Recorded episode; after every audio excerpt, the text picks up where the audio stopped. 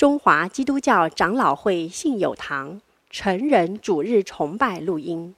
本录音仅提供个人收听使用。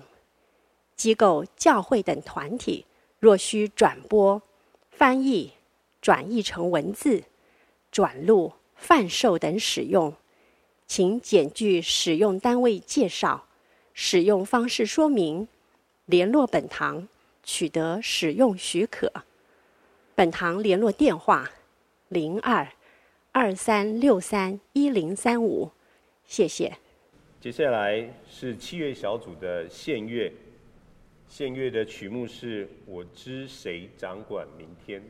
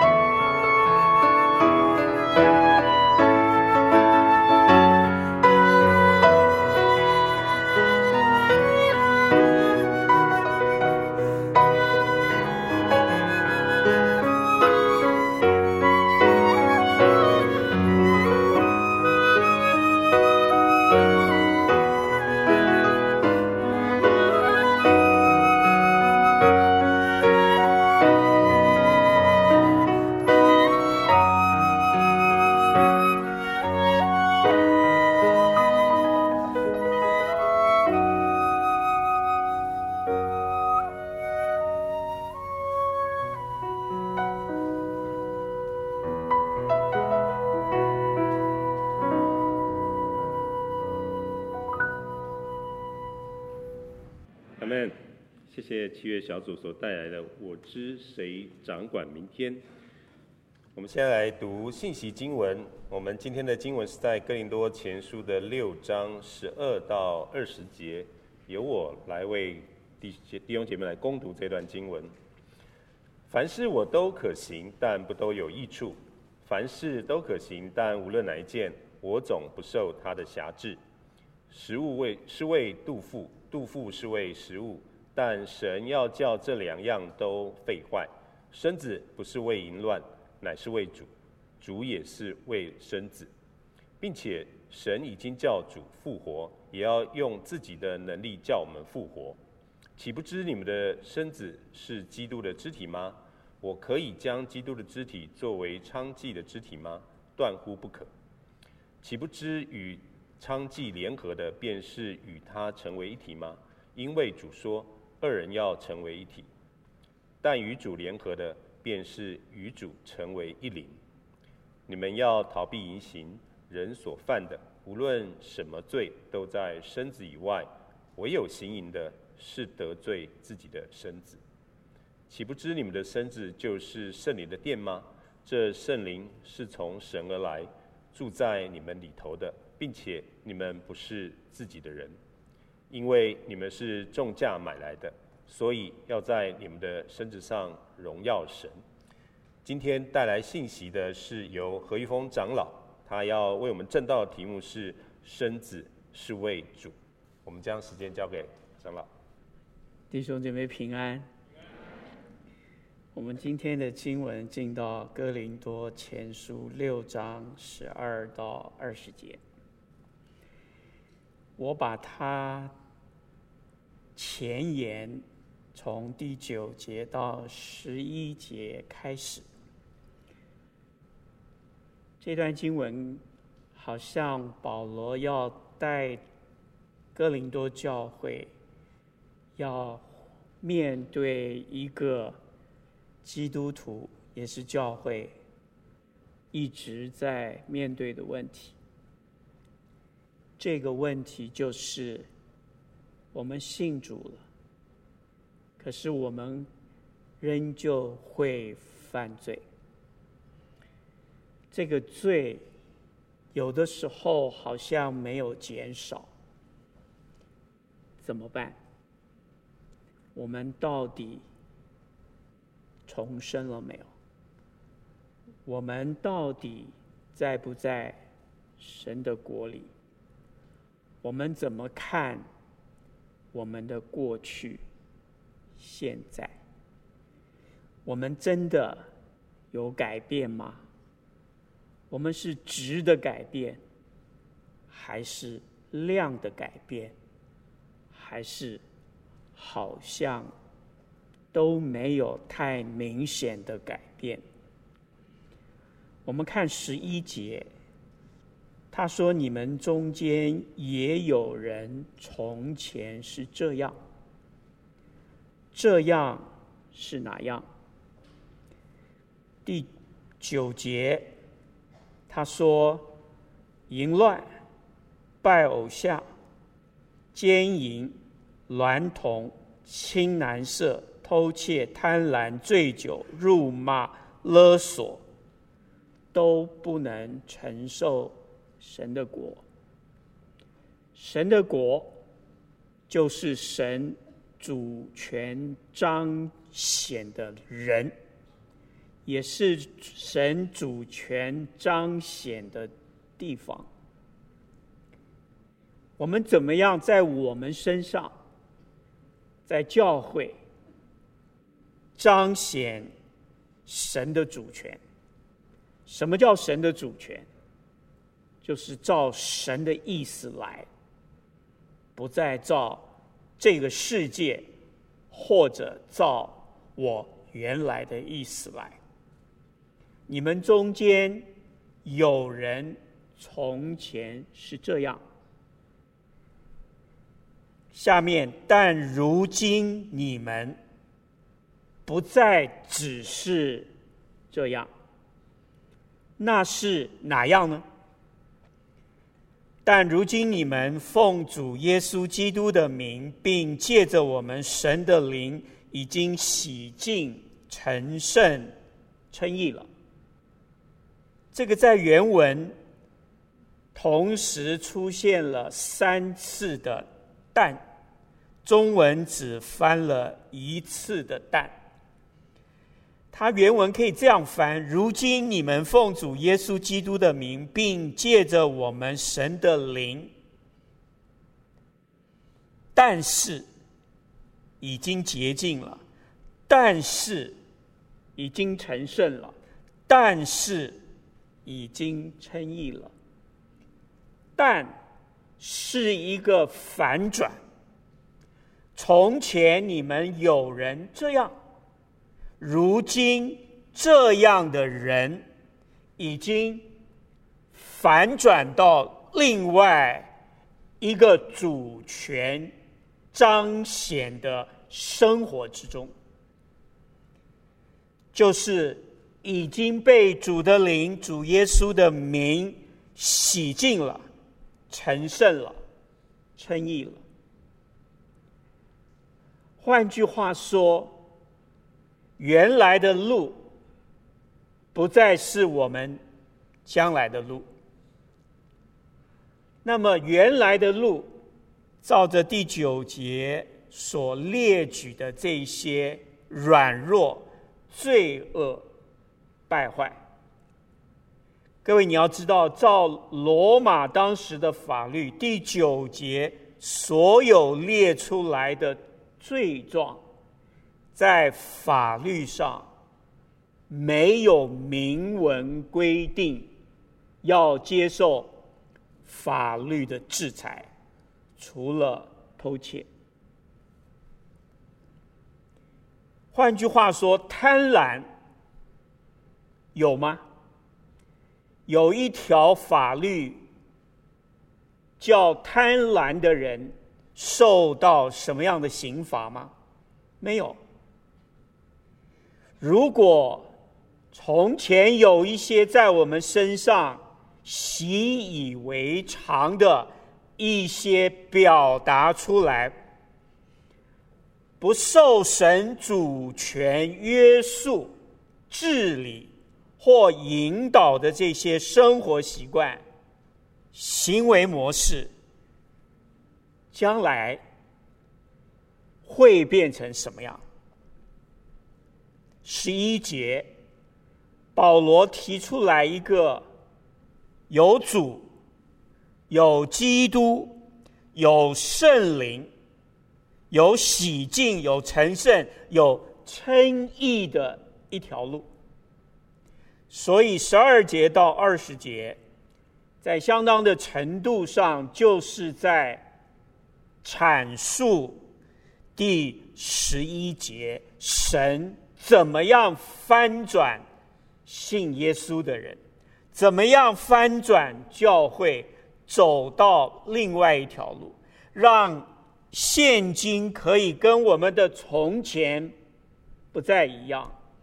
即便是法律没有约束我们的事情，我们难道没有别的路可以走，一定要走我们原来习以为常又没有法律约束的事情，不可以吗？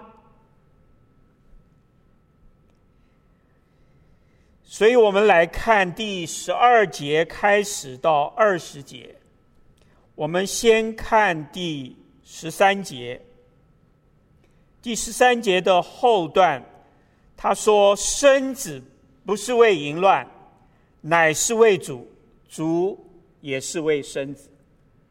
从前的这些不受神主权治理、引导、管理的这些事，他说，举了一个例子，这个例子叫淫乱。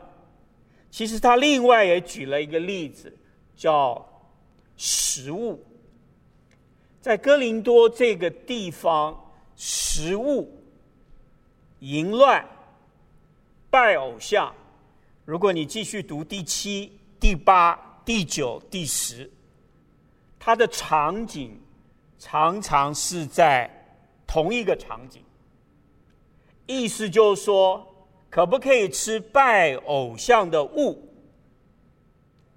意思是说，当信徒进到庙里，外邦人的庙里吃祭偶像的物，可不可以喝酒？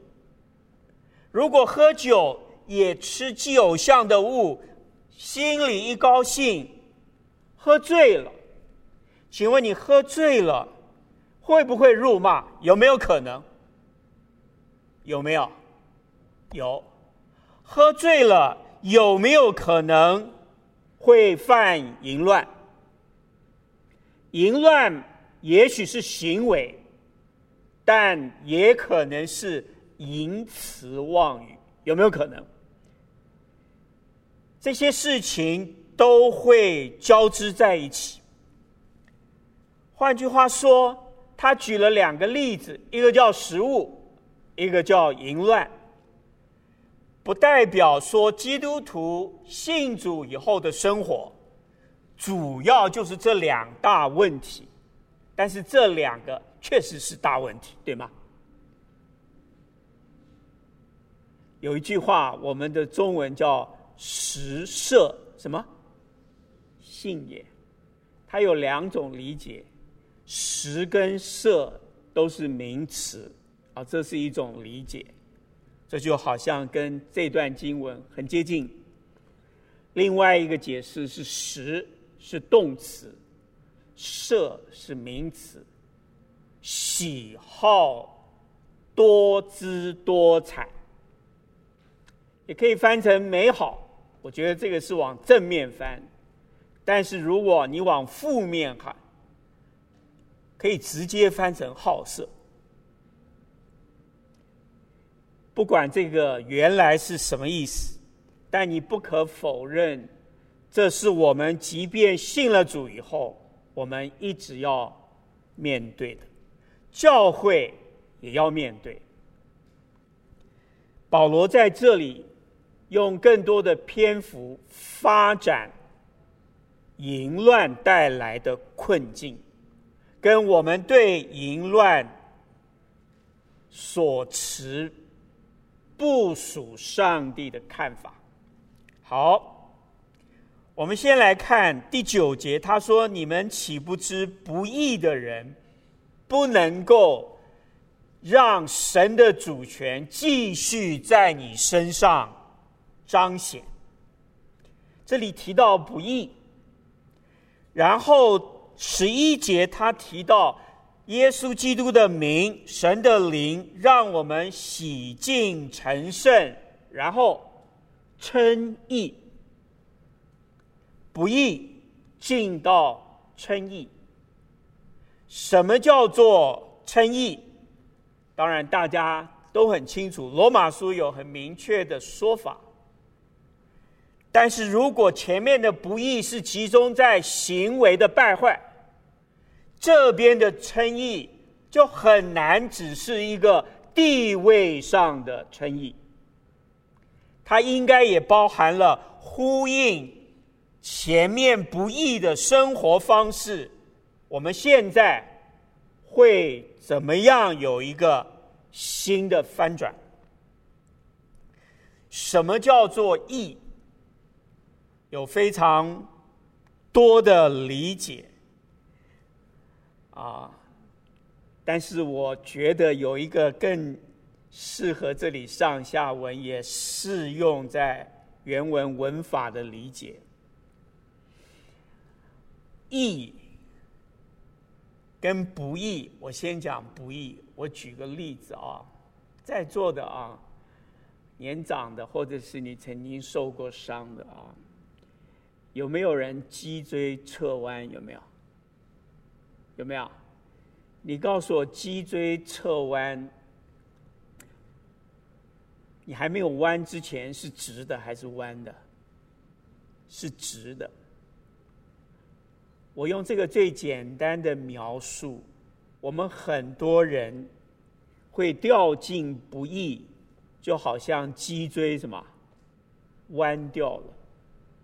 神的主权彰显在我们身上被扭曲了，神的能力没有办法在我们身上十足十的表现出来。什么叫做义？义其实就是神在人身上，他造了救了，借着主耶稣基督的福音，神的灵在我们身上的工作，把我们造成、做成、引导成为一个他要的样子，这个叫义。那么我们模糊了、忽略了，或者排斥了、拒绝了这样的一个方向，这样的一个蓝图，我们就是不义了。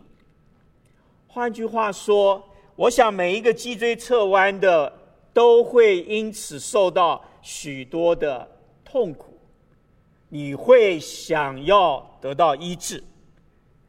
医治在这里的上下文就是称义。称义不是一次的事情，称义是一开始就一直调整，慢慢的，如果你去做一些复健，它会慢慢的把你那个侧弯的地方想办法把它弄得更加照原来那个直的样子，因为原来那个样子可以支撑你整个身体需要的力量。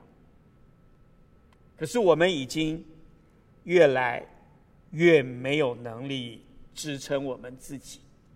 如果义是这样一个方向，我们回到经文，经文在这里提到第13节，他说身子。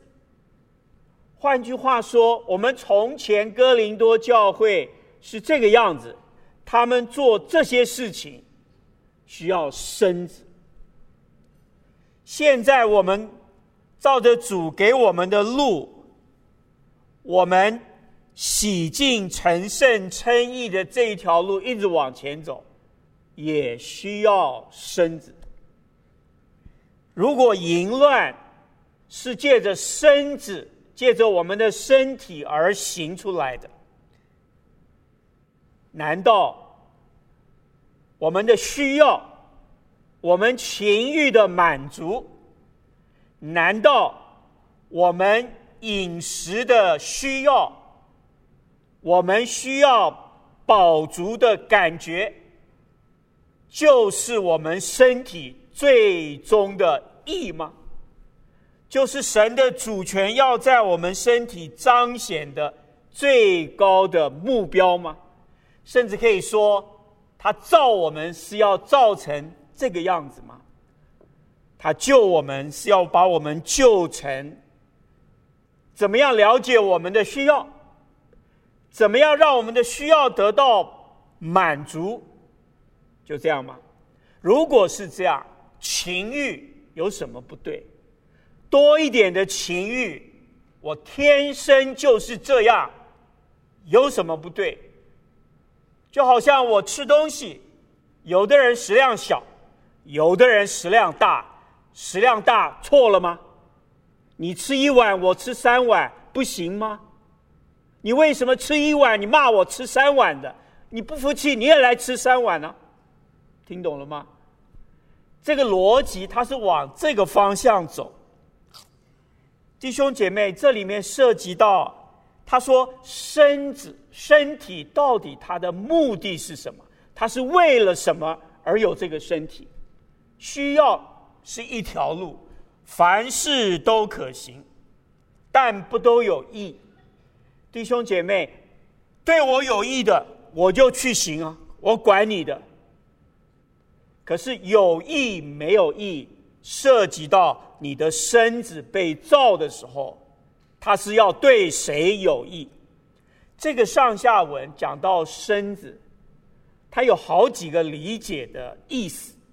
第一个，我自己，我这个身体，我们华人用的话叫这一副臭皮囊啊，但是我们通常把臭省略啊，我们这个皮囊啊，用久了迟早要过去了。第二个身子的概念是指的婚姻夫妻成为一体，这是第二个在这里有的意思。第三个是我们是属基督的肢体，一起成为基督的身体，这个是第三个可能的意思在这里。换句话说，如果你讲益处，这个益处是我的益处，是我配偶的益处，家人的益处，还是基督身体的益处。另外他讲到一个不义的身体，就是我跟娼妓联合起来又成为一个身体。所以那个侧弯的有一个身体，那个正直的有三个身体。神坐在我们身上，他要让我们的身体，如果我们要觉得满足，我们要学靠着主耶稣的名。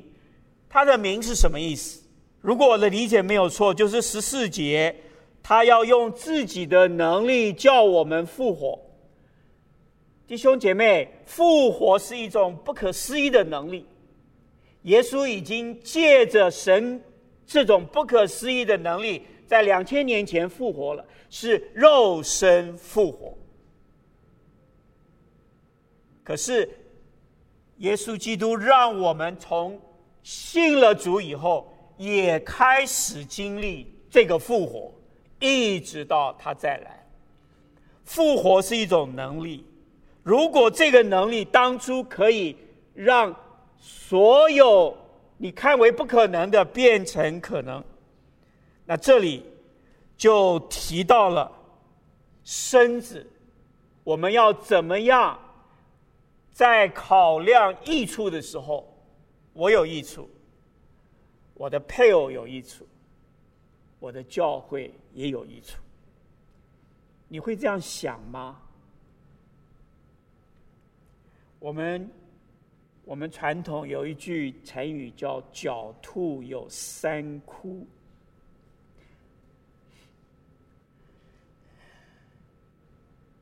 你知道我们常常误用我们的身体，滥用我们的身体。第9节，不要自欺。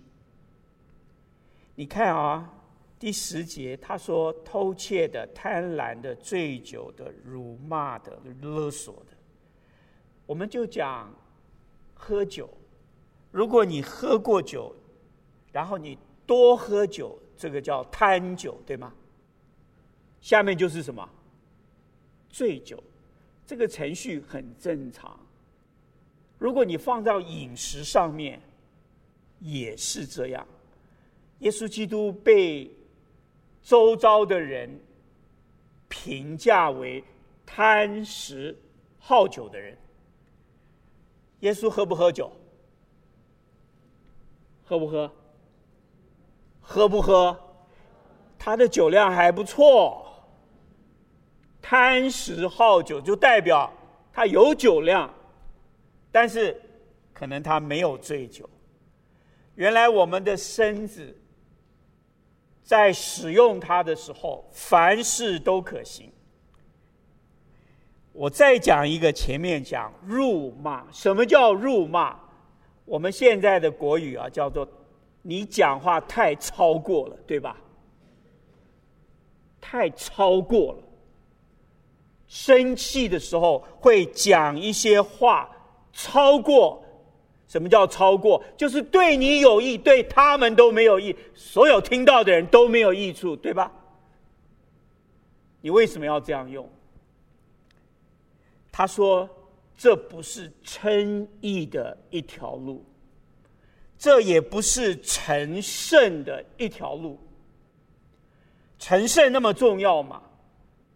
弟兄姐妹，成圣最简单的观念就是把你自己专一的献给神。成圣最简单的观念就是把你专一的献给你的婚姻。弟兄姐妹，这个很复杂吗？可见得我们真的需要神怜悯啊！我知道有人买房子啊，要买在哪里？大安区啊，现在买不容易买了啊，因为越来越贵了。那请问你买房子跟教会有没有关系？啊，如果你跑来跟我说何长老，我好爱信友堂啊，但是我现在没办法了，我一定要换一个住的地方，走不动了，要换一个有电梯的。哦，我说在哪？他说在土城。你什么意思啊？那土城就离板新比较近哦。弟兄姐妹，你有没有想过，任何一个决定都可能对别人更有益处，只是你要不要这样想？接下来我们来看身子，如果有这么多方面的考虑，那我们使用我们的身子，我们对配偶，我们对教会，我们对基督，难道我们不需要考虑吗？有人说第15节，岂不知你们的身子是基督的身体，这是一种 union 联合，是一种我们跟神之间的联合，借着基督，这是一种 vertical union。 另外，如果我们看第16节，他说与娼妓联合的便是与他成为一体。17节，但与主联合的便是与主成为一灵。这是一种属灵的联合， spiritual union。 这个 union 是 horizontal， 就是说我们跟我们所爱的人成为一体。在第16节的后半，二人成为一体，这是一个平行的联合。刚刚那个是垂直跟上帝的联合。接着18节，岂不知你们的身子就是圣灵的殿吗？这圣灵从神而来，住在你们里面。它是在里面的联合。弟兄姐妹， interior union。 你有没有想象过，我们是活在称义的路上，这一条路让我们经历3个层面的联合，让我们的身体不是只有我。弟兄姐妹，神造一个人的身体不是只为你自己，主也是为了我们，我们也是为了主。那主怎么样为我们呢？婚姻、教会、圣灵的殿。很少人会注意圣灵的殿在我们里面这种联合。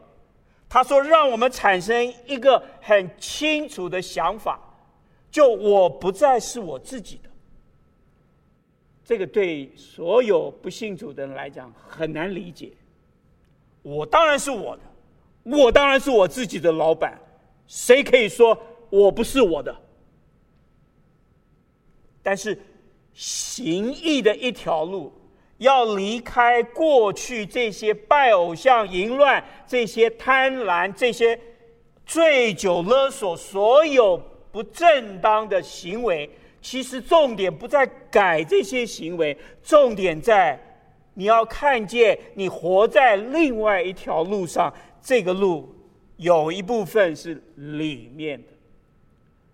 换句话说，如果身体是一个房子，你原来是房东，现在被人高价收买，你变成房客，房东变圣灵。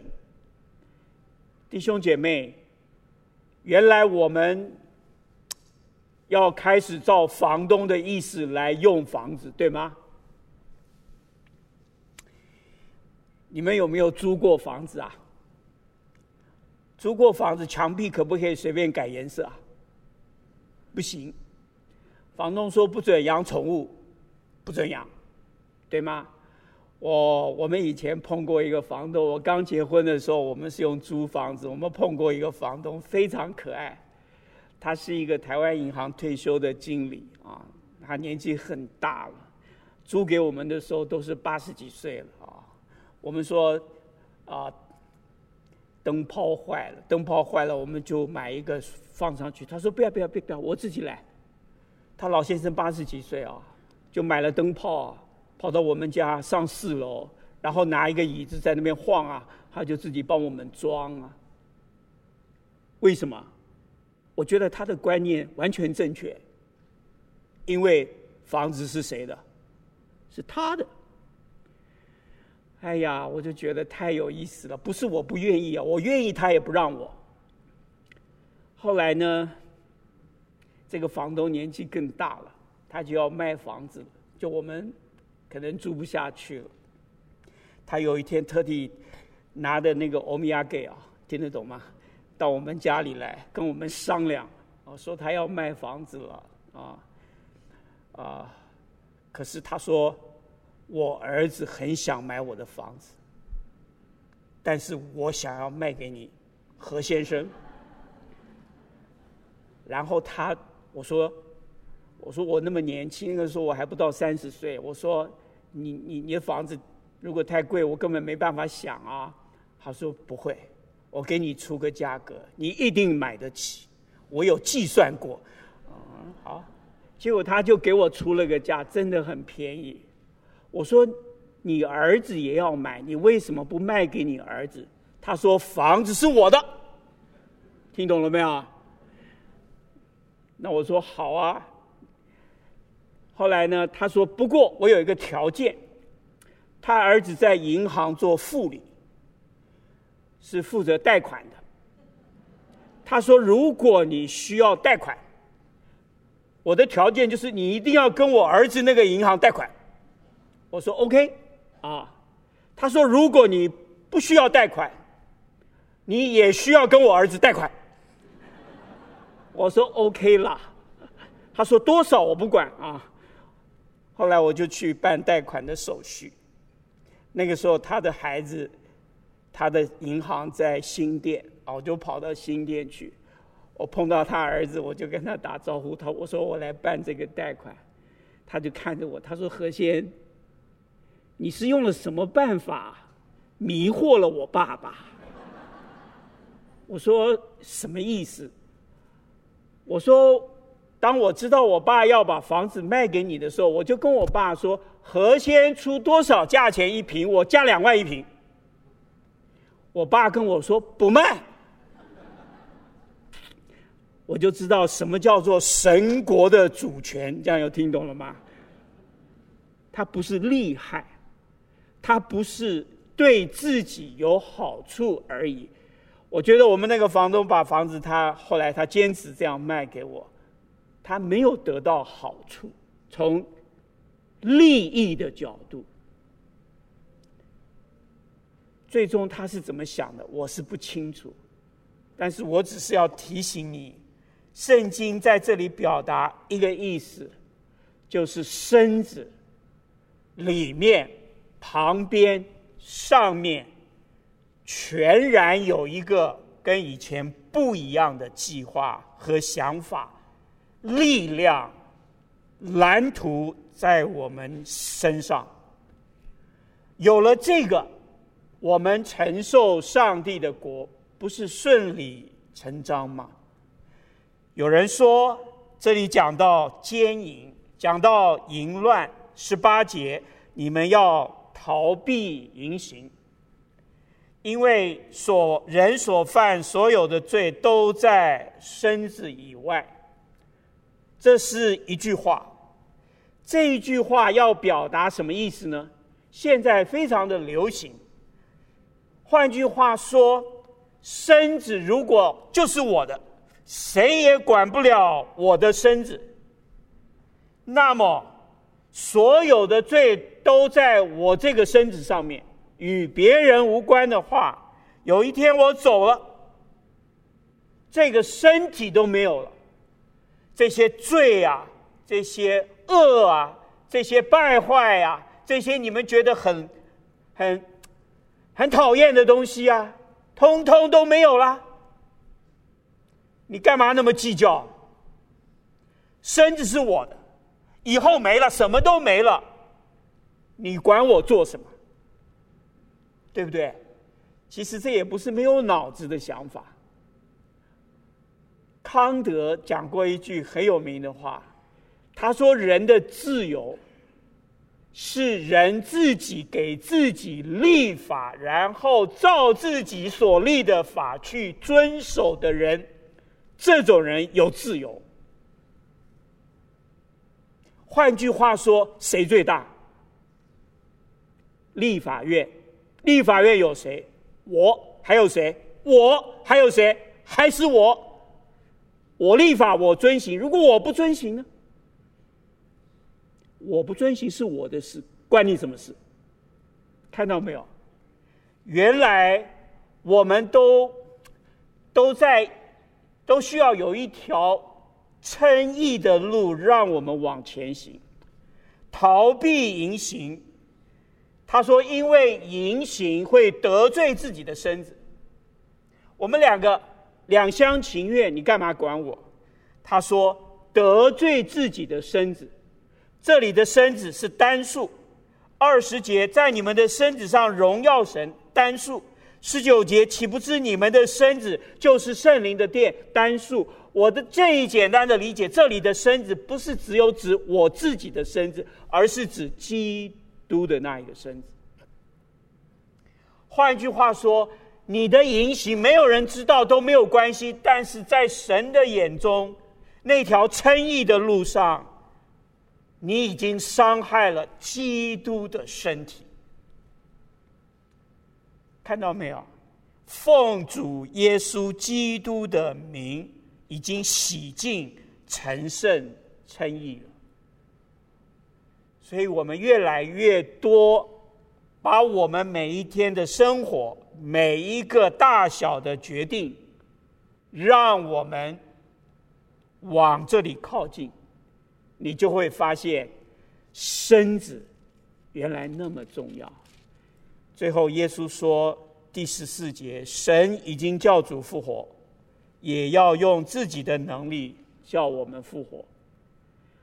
我觉得基督教最重要，特别是福音派最重要的一个信仰，就是身体是有价值的，是神要复活的一个很重要的一个内容。如果在座我们年长了，我们有一天要走了，回到天家。回到天家不是你的灵魂飘上去，回到天家是上帝给我们预备在他的怀中，等候主降临，叫我们从死里经历一样耶稣在2000年前肉身复活。神要在那样的一个复活的身体里面，让别人看见神的荣耀，让我们经历神的荣耀。所以在这个世界上，不照着义路，照着我们从前使用我们的身体，你将来要怎么去面对那个荣耀的光？谢谢上帝，基督教不是只有命令，不是只有规范，基督教为我们预备了不一样的一条路。有人说，有可能做得到吗？如果你去看这一段圣经，它出现3个主词，一个是我，凡事我都可行，只是没有益处。另外一个主词是我们，还有一个是指哥林多，你们，我，我们，你们。弟兄姐妹，这个有意义吗？当然有意义。我，然后我们，我们至少指的写哥林多前书的作者保罗，还有一个可能是送这封信的，这是在第1章第1节，也可能指的是你们，就是哥林多教会。上帝从我、我们、做到你们。你们有一天像我们，我们有一天就跟我。我是指的使徒。换句话说，如果在上帝这个主权的治理引导之下，神的能力，神的恩典，神应许的这一句话，迟早会在我们身上彰显，所以他才大胆的说最后一句话，要在我们的身子上荣耀神。我们一起祷告。谢谢上帝，这是你的教会，我们是属你的儿女，在主里，愿上帝照着你自己的心意，一步一步的成全。祷告感谢，奉耶稣的名，阿们。